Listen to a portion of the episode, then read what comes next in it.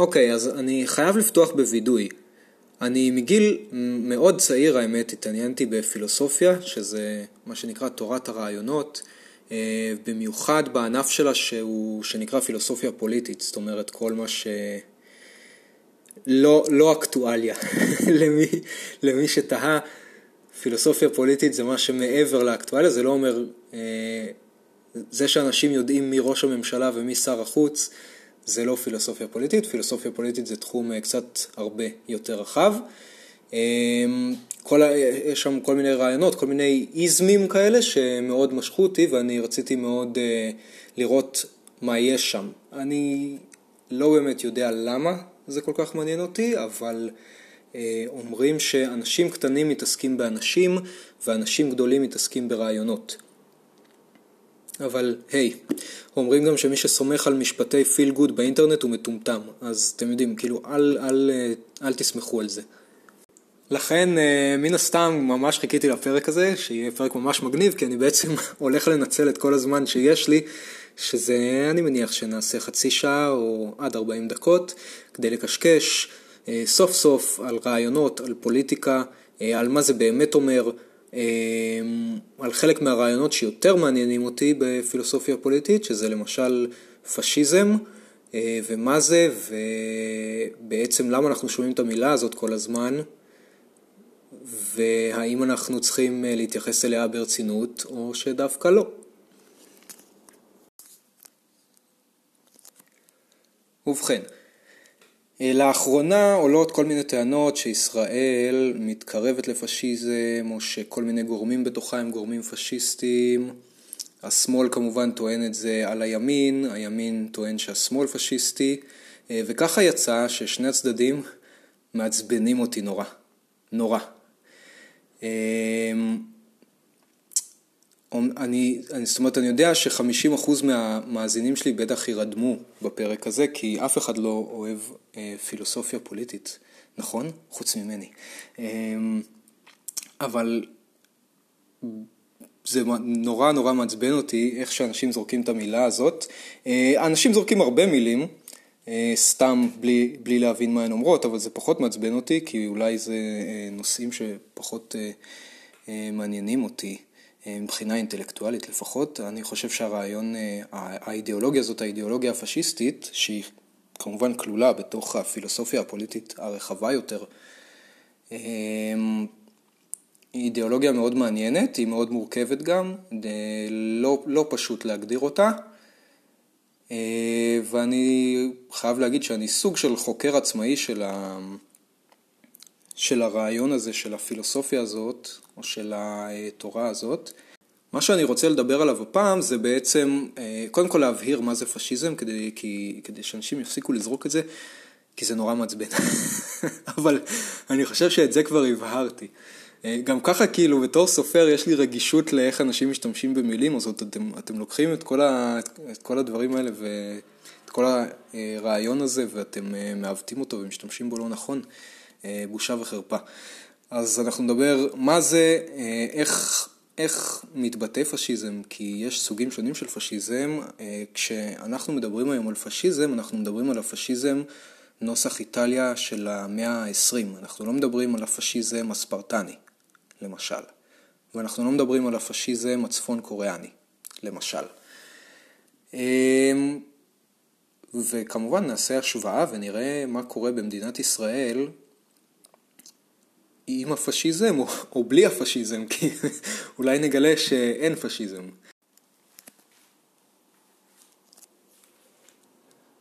אז אמרתי שלא פשוט אה, להגדיר פשיזם. הסיבה שלא פשוט להגדיר את זה היא בגלל שבעצם אה, זה עדיין קיים, וזה גם היה קיים בעולם העתיק, וכל מדינה אה, פחות או יותר מתאימה את זה לצרכים שלה או לאינטרסים שלה באותו רגע ולמה שהיא צריכה. יש שם כמה רעיונות ליבה, שלדעתי הכי חשוב ביניהם, כמובן, שכולם עכשיו אמרו, מלחמה. כי זה מה שלומדים בבית ספר, בתיכון אה, במדינת ישראל, לומדים שפשיזם זה מלחמה, אז אה, זה לא נכון. הדבר שפשיזם מדגיש יותר מהכל הוא הרמוניה חברתית, וזה חשוב מאוד להבין שזה הרעיון הבסיסי בעיניי, כי זה גם יסביר לנו בעצם מאיפה מגיע הפשיזם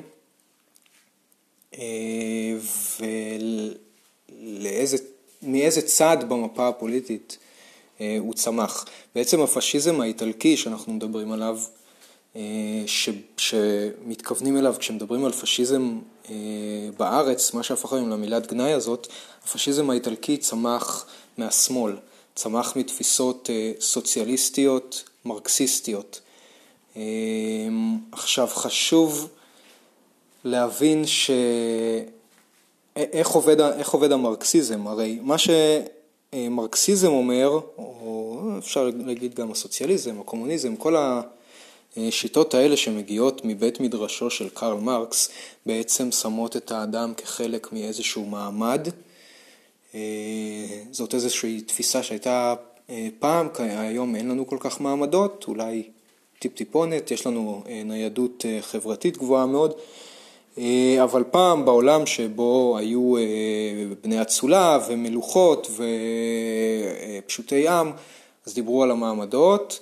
אה, כמובן שאנחנו כולנו יודעים שקרל מרקס דיבר על הפרולטריון מול הבורגנות, והוא טען שבעצם האדם הוא חלק מאיזשהו מעמד, ואם אפשר לסכם את זה בצורה פשוטה, לפועל הגרמני יש יותר במשותף עם הפועל הצרפתי מאשר עם איש העסקים הגרמני. זאת הטענה של קרל מרקס, על זה בנוי אה, המרקסיזם, אה, וכמובן על הרעיון של מלחמת המעמדות, כלומר אה, איזשהו מאבק שבו הפרולטרים, אנשי העובד, אלה שעובדים במפעלים, אה, שאז התחילו לצוץ באירופה במהפכה התעשייתית, קמים ומתקוממים על אה, אה, בעלי אמצעי הייצור ונלחמים בהם,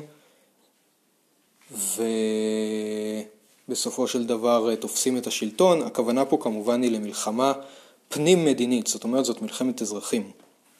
זאת מלחמה בתוך המדינה. כאשר כמובן אחר כך מדברים על ה... על אה, גם לעשות את זה בכל המדינות, ואז כל הפועלים יחיו יחדיו בשלום, זה נקרא האינטרנציונל. לכן, לכן מדברים על האינטרנציונל הסוציאליסטי, זאת אומרת אינטרנציונל, אינטרנשיונל, אה, בכל העולם. אה, זאת אומרת שאם דיברנו על פשיזם ועל הרמוניה חברתית, קרל מרקס אמר את ההפך. הוא אמר את ההפך לפני שהפשיזם האיטלקי נולד כמובן, הוא בא, הוא בא קודם. אה, והוא אומר שצריכה להיות מלחמת מעמדות. לכן אני גם אומר שהרעיון הכי חשוב בפשיזם זה לא לצאת למלחמה. אה, המדינה האיטלקית הפשיסטית הייתה קיימת בערך 20 שנה, מתחילת שנות ה-20 עד אה, נגיד תחילת שנות ה-40. היא יצאה מרצונה החופשי למלחמה אחת, שזה עם אתיופיה, ויצאה בלחץ של היטלר למלחמת העולם השנייה. אה, מוסוליני לא כל כך רצה להצטרף למלחמה הזאת, אה, אבל גרמניה הייתה חזקה יותר ולחצה אותו. שתי מלחמות ב-20 שנה, לא נשמע לי שהמלחמה הייתה כל כך חשובה להם. מה שכן היה חשוב הוא הרמוניה, כי הרמוניה בדיוק זה מה שסותר את הרעיון המרקסיסטי, ומשם מוסוליני הגיע. מוסוליני אה, הגיע ממשפחה סוציאליסטית, הוא קרוי אגב על שם אה, דמויות אה, סוציאליסטיות, מהפכנים סוציאליסטיים, הוא הצטרף לתנועות סוציאליסטיות. כל התנועות האלה שינקו ממרקס ובעצם ראו את מעמד הפועלים כמעמד שצריך, שצריך להתקומם. ושכמו שאמרנו יש לו במשותף, אה, לפועלים בכל העולם יש, אה, יש הרבה יותר במשותף אה, מאשר עם בני הלאום שלהם או הגזע שלהם. ופה נכנסים באמת הנאציזם והפשיזם, זה הפך קצת לשיעור היסטוריה, אבל אני מאוד אוהב את הדברים האלה, והיום אין לנו אורח בפודקאסט, אז אין, אין מי שיעצור אותי. פה נכנסים בעצם הנאציזם והפשיזם.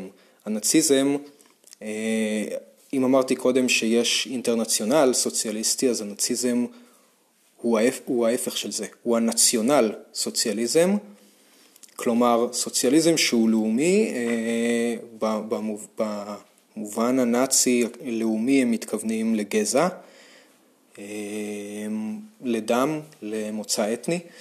הנאצים בעצם הכירו בזה שיש דבר שהוא, אה, שהוא עליון על המעמד, זאת אומרת הבן אדם לא משתייך למעמד וזה לא נכון מה שהמרקסיסטים טוענים שלפועל הגרמני ולפועל הצרפתי יש יותר במשותף מאשר לפועל הגרמני ולאיש העסקים הגרמני. אז הנאצים אמרו שזה לא נכון, אה, לפועל הגרמני ולאיש העסקים הגרמני יש הרבה יותר במשותף, כי הם שניהם גרמנים ארים. אה, ואגב, חשוב לציין, הנאציזם הגיע אחרי הפשיזם, הוא נתפס בהתחלה כשהיטלר עלה לשלטון בשנות ה-30, הוא נתפס כאיזשהו חקיין של מוסוליני, מוסוליני כבר שלט באיטליה עשור אה, לפני שהיטלר עלה לשלטון, ומוסוליני באמת הגיע ממקום שכמו שאמרנו הוא סוציאליסטי, מרקסיסטי, בעד אה, מלחמת מעמדות, והוא שינה את תפיסתו. והוא באמת, אה, כמו שהיטלר החליף את המעמד בגזע, מה שמוסוליני עשה זה להחליף את המעמד בלאום, והפעם מדובר על לאום אה, אזרחי ולא על אה, קשרי דם או מוצא אתני, זאת אומרת, מה שמוסוליני בעצם אומר זה כל עוד אתה איטלקי, אתה בסדר, וליהודי האיטלקי והנוצרי האיטלקי יש יותר במשותף מאשר לפועל האיטלקי ולפועל הצרפתי או הגרמני. וזה בעצם רעיון ההרמוניה החברתית הפשיסטית. זאת אומרת, אנחנו בתוך המדינה, אנחנו האזרחים, לא רבים בינינו ולא נלחמים בינינו, אלא אנחנו אומה אחת מאוחדת, ולכן גם, דרך אגב, לא היו חוקים נגד יהודים. אה, אצל מוסוליני היו אחר כך שוב בהשפעת היטלר, אבל כמעט 15 שנה לדעתי הם חיו והיו אה, אזרחים שווי זכויות אה, לגמרי. וזה לגבי עניין ההרמוניה החברתית, הרעיון הזה שבעצם האומה היא מעין סוג של כן נמלים. אני לא רוצה להיכנס יותר מדי לפשיזם עם כל המיתולוגיה של כל המיסטיקה, כל המין רומנטיציזם הזה של להחיות את האימפריה הרומית וכל העניין הזה, אבל אה, בגדול, כן, האומה היא מעין איזשהו כן נמלים ואתה צריך לשרת את אה, צורכי הלאום והאומה, אה, וככה הפשיזם מתפצל מהסוציאליזם. בפן המדיני, בפן המדיני. עכשיו בואו נדבר על החלק היותר מעניין, שזה הפן הכלכלי.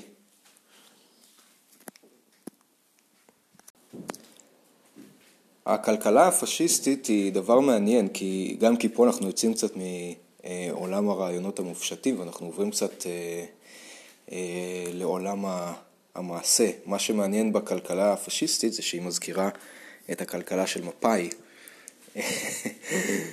כלומר, מה שהפשיסטים עשו זה הם דרשו שאדם ייוצג בממשלה על ידי גילדה או קואופרטיב. כלומר, אם אתה נגר, אז אתה חלק מקואופרטיב הנגרים. ואם אתה לא חלק מקואופרטיב הנגרים, אז אין לך ייצוג בממשלה. אמ, זה מזכיר קצת, לי זה מזכיר קצת את כל מיני, אה, מה שיש פה מועצת הדבש ומועצת הצמחים וכל מיני מועצות כאלה, אה, שלא לדבר על ההסתדרות, שזה כל מיני ארגונים שהם אה, ארגוני עובדים, בדיוק כמו באיטליה הפשיסטית, ודרך ארגוני העובדים האלה אתה יכול לקבל איזשהו ייצוג בממשלה או איזושהי נגיד השפעה על הממשלה. אז הנה למשל נקודת דמיון בין, אה, בין כלכלה פשיסטית לכלכלה מפאיניקית, שזה הצד השמאלי של המפה פה בישראל, למי ששכח. אגב, גם רעיון הצבר או הישראלי החדש, שהוא רעיון שקידמו בכל, ה, בכל התנועה הציונית, ודי בצדק, זאת אומרת, זה לא, לא כביקורת, אבל הרעיון הזה של כור ההיתוך, מה שבן גוריון דחף אליו, של לייצר זהות לאומית חדשה, שוב, אז אנחנו רואים פה את העניין הלאומי, אבל השאלה היא עד כמה הלאום הוא מודגש ובולט ועד כמה הוא עולה על ערכים אחרים, ואני חושב שפה שוב השמאל מנצח, אה, והרעיון הזה של כור ההיתוך, שחלק ממנו זה צה"ל, דרך אגב, ועוד אה, נזכיר את זה. אמ, הרעיון הזה שבעצם כולם מתגייסים לצבא ושם כולם לומדים להיות ישראלים, אה, זה רעיון שהייתי אומר שהוא יותר קרוב לפשיזם, אה, מה גם שה... שהייתה פה הסתמכות, זאת אומרת לא שלחו את כולם לישיבות, שלחו את כולם לצבא, כי הייתה פה הסתמכות על הצבא אה, שיבנה חברה חילונית, ולא בעצם, ולא ללכת דווקא למקום הדתי. שוב, זה היה משהו ש... היה נכון גם לאיטליה הפשיסטית, הוא נכון דרך אגב גם בצפון קוריאה, אה, ובכלל כל הדיקטטורות האלה מאוד לא אוהבות את הדת. אז יש גם את הנקודה הזאת. לגבי הצבא, אה, חוץ מזה שיש פה את הגיוס חובה, באמת, קודם כל, אה, זה נכון שהפשיזם כן רואה במלחמה איזשהו דבר שבאמת מוציא מהאדם את הערכים הנעלים שלו, ומלחמה זה טוב, ומלחמה זה נכון, ומלחמה זה ראוי. אה, ברור שאי אפשר אה, להתעלם מזה. אני חושב ש... אה, אני לא חושב שיש מישהו בישראל ש... שיש איזשהו מחנה שממש שש אלי קרב. אה, ובטח לא בגלל שמלחמה היא אה, דבר אה, נעלה וראוי, אלא אולי מתוך הגנה עצמית. אבל כן, צריך להיות הוגן ולהגיד שהצבא כנראה היום הוא יותר, ב, הוא יותר בקונסנזוס של הימין. ככה שאני חושב ש... אבל אני חושב שגם בשמאל טוב, השמאל כל הזמן בוחר גנרלים לכנסת. אז שוב, אלה בערך, זה, זה פחות או יותר מה שפשיזם אומר. לדעתי כדאי לסכם את זה פה, כי באמת, אה, אה, אני לא רוצה שזה יהיה הרצאה אקדמית ולהיכנס לכל הפרטים הקטנים, אבל אני חושב שאם אנחנו מסתכלים על מי דוחף יותר לכלכלה שהיא מעורבת במדינה, ולהרמוניה חברתית על בסיס לאום, אה, וגם בשנותיה הראשונות של המדינה, אה, כור ההיתוך וכל הדברים האלה, ומלחמה בדת, אה, אני חושב שדי ברור איזה צד הוא יותר נוטה לכיוון הפשיסטי. אני אישית לא חושב ש... יש פשיזם בישראל מאף צד. אני חושב שזה מוגזם, אה, אה, בטח לא הפשיזם האיטלקי של המאה ה-20, אה, אבל אני חושב שזה קריאות מוגזמות משני הצדדים. מה שלי מפריע, מה שלי מפריע זה מה שלי תמיד מפריע, שזה פחות, שזה פחות העניין של הקריאות ומה קורה עם זה בשטח, ויותר העניין האינטלקטואלי. כי כאילו, תפסיקו לעוות רעיונות, זה... אוי, פשוט נורא. אז אני מקווה שדי הסברתי, זה מידע שנמצא, מידע שנמצא בכל מקום באינטרנט. אני מקווה שעשיתי בזה איזשהו סדר קצת בנושא בעיניי ממש מרתק ומעניין הזה, וזה מה שיש לי להגיד בנושא.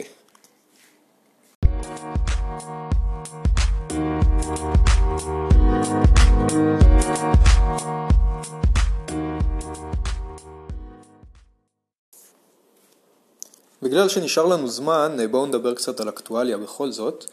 אה, ואומנם לא תכננתי לדבר על הנושא הזה, אבל איכשהו זה מתלבש אה, בדיוק עם מה שרציתי להדגים בכל ההרצאה הזאת.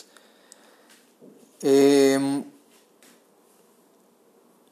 לא התכוונתי להיכנס אה, כל כך לביוגרפיה של מוסוליני, אבל מי שלא מכיר, מוסוליני לפני היותו דיקטטור די אכזר, היה בעצם עיתונאי, הוא למד את כוחה של העיתונות אה, על בשרו, זאת אומרת מניסיונו האישי, למד אה, איך התקשורת יכולה להשפיע על דעת הקהל. אה, ככה כשהוא היה, ב... כשהוא היה נגד כניסה למלחמת העולם הראשונה, הוא טען בעיתונים נגד זה, וכשהוא היה, כשהוא שינה את דעתו בעצם והוא החליט שהוא בעד הצטרפות של איטליה למלחמת העולם הראשונה, אז הוא טען בעד זה.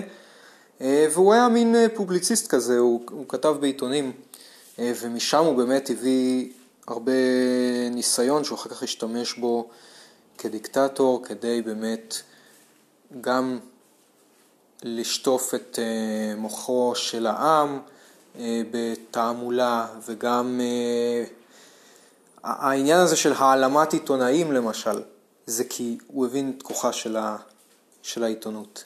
עכשיו, אנחנו למשל יכולים לראות את זה בהפגנות האחרונות נגד אה, נתניהו. כבר הרבה הרבה זמן שהאנשים שמוחים מזריקים לנו את הצירוף הזה של אה, נתניהו המלך, או משפחת המלוכה, או, אה, או ש... כל מיני ביטויים כאלה ש, שבעצם אה, נועדו להראות שהוא אה, לא נבחר באופן דמוקרטי, או שהשלטון שלו לא לגיטימי מאיזושהי סיבה. אה, מה שכמובן, שוב, השימוש הזה של דווקא הצד השמאלי של המפה, ולא צד ימין, למרות שאוהבים פה לצעוק שהימין פשיסטי. אני גם לא חושב שהשמאל כזה פשיסטי, אבל שני, שני הצדדים הם, הם סך הכל די בסדר. אבל דווקא השמאל הולך וכל הזמן זורק את ההערות האלה על משפחת המלוכה, משפחת המלוכה, משפחת המלוכה, שהרי כל המטרה של ההערות האלה זה להכניס לאנשים לראש את זה ש, שבמעון ראש הממשלה יושב אדם שהוא לא נבחר, כי הרי מה זה משפחת המלוכה? מלך זה מי שלא נבחר. אז זה למשל שימוש בתעמולה שמחדירים אותו אה, עוד פעם ועוד פעם ועוד פעם. בהתחלה זה נשמע מגוחך, כי הרי הוא כן נבחר, ולאט לאט אנשים מתחילים אה, כן להאמין בזה, אולי להאמין בחצי מזה, ואז אומרים כן, הוא נבחר, אבל הוא לא בדיוק, והוא לא, והוא בערך, והוא לא כל כך הצליח להקים קואליציה, והוא כן, והוא עד עכשיו היה אה, בראש ממשלה זמנית. אה, שלפי החוק הישראלי ממשלה זמנית היא ממשלה לכל דבר, ואין שום הבדל בינה לבין, אה, לבין כל ממשלה אחרת. אמ, אז למשל השימוש הזה בתעמולה ובכל מיני, אה, זה פש, פשוט שקרים, זאת אומרת נתניהו הוא לא מלך, הוא נבחר. זאת אומרת זה לא, זה לא, זה לא איזושהי, זה לא איזה מטאפורה, זה שקר. אמ, כל זה נועד בעצם לצייר את השלטון הנבחר באופן דמוקרטי כלא לגיטימי. פעולה שהיא, אין ספק שזה אה, בדיוק מה שעשו בהרבה משטרים אפלים. אה, לאלה, לאלה מביניכם שרוצים לזהות תהליכים, אה, וזה בדיוק מה שעשו תמיד, גם, אה, גם היטלר, גם מוסוליני, את זה כולם עושים, תמיד רוצים לצייר את השלטון אה, הנבחר כלא לגיטימי וכלא באמת נבחר, כי, כי הוא, לא באמת, אה, הוא לא באמת עונה על, על הרצונות של אותם אלה שרוצים להחליף אותו מחוץ לקלפי, לא דרך הקלפי.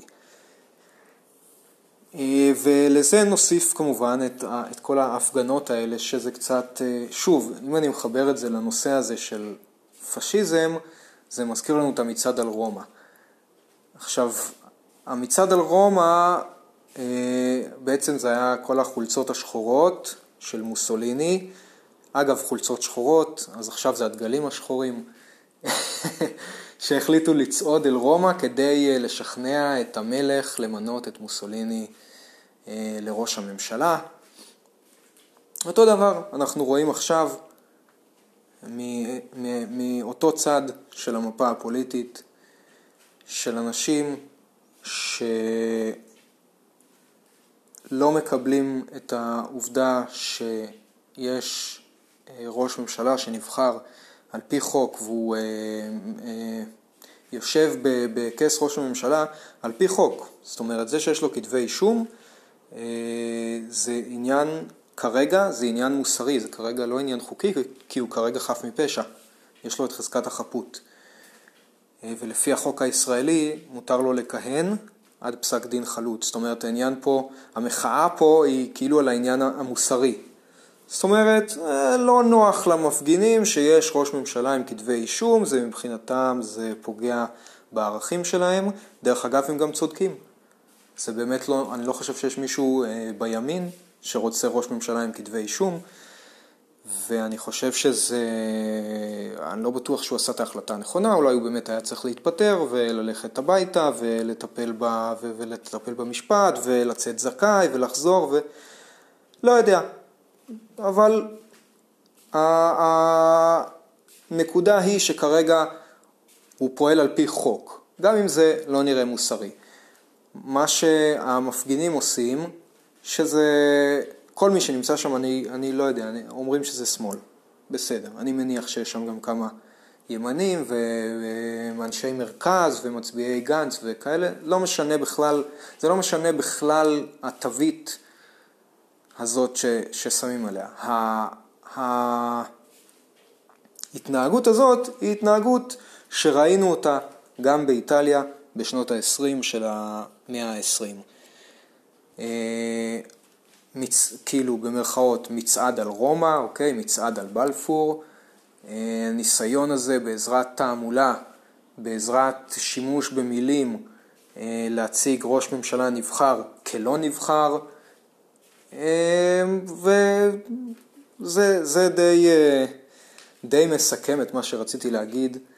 אני סתם רציתי לדבר על, על הנושא הזה ש, שמאוד מאוד אה, מעניין אותי, ואני גם יכול לחבר אותו לאירועים אקטואליים, אז למה לא? אה, חוץ מזה, אם כבר אנחנו באקטואליה, אז אה, כמובן שעכשיו הייתה שמחה על זה שאיחוד האמירויות ביטל איזושהי פגישה אה, בגלל שנתניהו אמר שהוא, אה, אה, שהוא לא, לא אישר מכירת נשק וכל זה. לא צריך לשמוח יותר מדי, א', אני לא חושב שגם גם מתנגדי נתניהו לא צריכים לשמוח, כי א', אנחנו כן רוצים את השלום הזה, ב', השלום הזה יקרה, כי היחידים שיפסידו, אם הוא לא יקרה, זה איחוד האמירויות. איחוד האמירויות לא יכול להרשות לעצמו את ההתעצמות של איראן, ולכן הוא חייב לכרות ברית עם ישראל ועם ארצות הברית, כאשר כמובן שיש פה אינטרסים פוליטיים וברור, וברור גם למנהיגי איחוד האמירויות, כי הם לא טיפשים, ברור להם שהישג מדיני במזרח התיכון יעזור מאוד לדונלד טראמפ בבחירות בנובמבר, והם הרי רוצים אותו בבית הלבן כי הוא לטובתם. הם, הם ממש לא רוצים את הדמוקרטים שלוקחים את הצד של איראן, והם יודעים ש... כאילו יש להם, יש להם פה שתי אפשרויות ובשתיהן הם מפסידים. אם הם דופקים לו את ההישג המדיני הזה והוא מפסיד לדמוקרטים, אז הדמוקרטים תומכים באיראן ואיראן מתעצמת. אם הם דופקים לו את ההישג, את, ה, את ההישג המדיני הזה, וטראמפ בכל זאת מצליח להיבחר, אז טראמפ, כמו טראמפ, יתנקם באיחוד האמירויות והם אה, יאכלו הרבה הרבה חרא. אז אני לא חושב שהם אה, מספיק, אה, אני לא חושב שהם כאלה טיפשים שהם יהרסו לטראמפ את ההישג המדיני שלו לפני הבחירות, במיוחד כשהם צריכים אותו. וגם בישראל אולי יהיו בחירות, והם יודעים את זה, הם יודעים את זה, ככה שזה הכל להערכתי עשיית שרירים.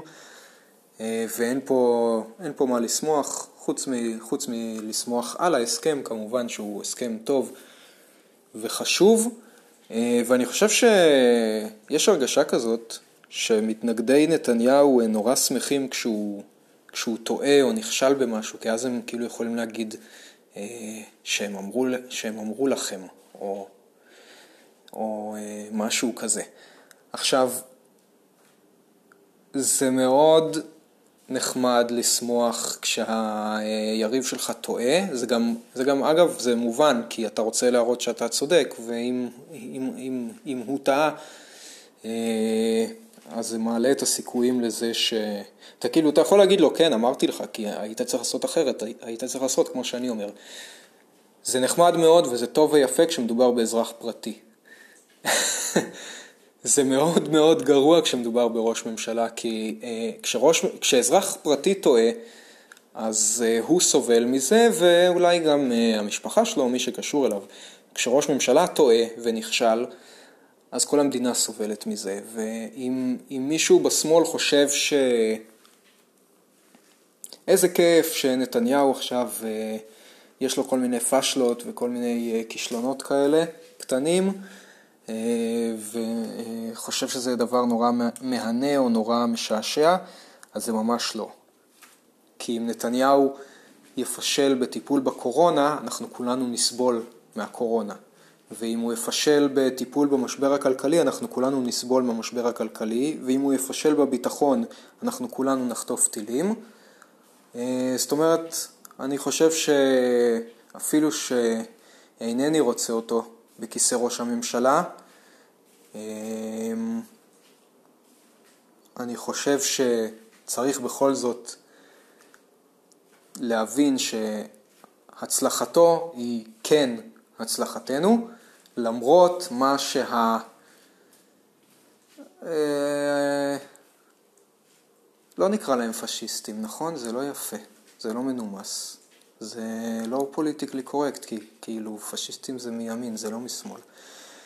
אה, אבל כל החבר'ה האלה שרוצים לצייר את זה כאילו אה, הוא, לא, הוא לא לגיטימי וצריך להוריד אותו בכל מחיר, אני חושב שכדאי שישתו כוס מים.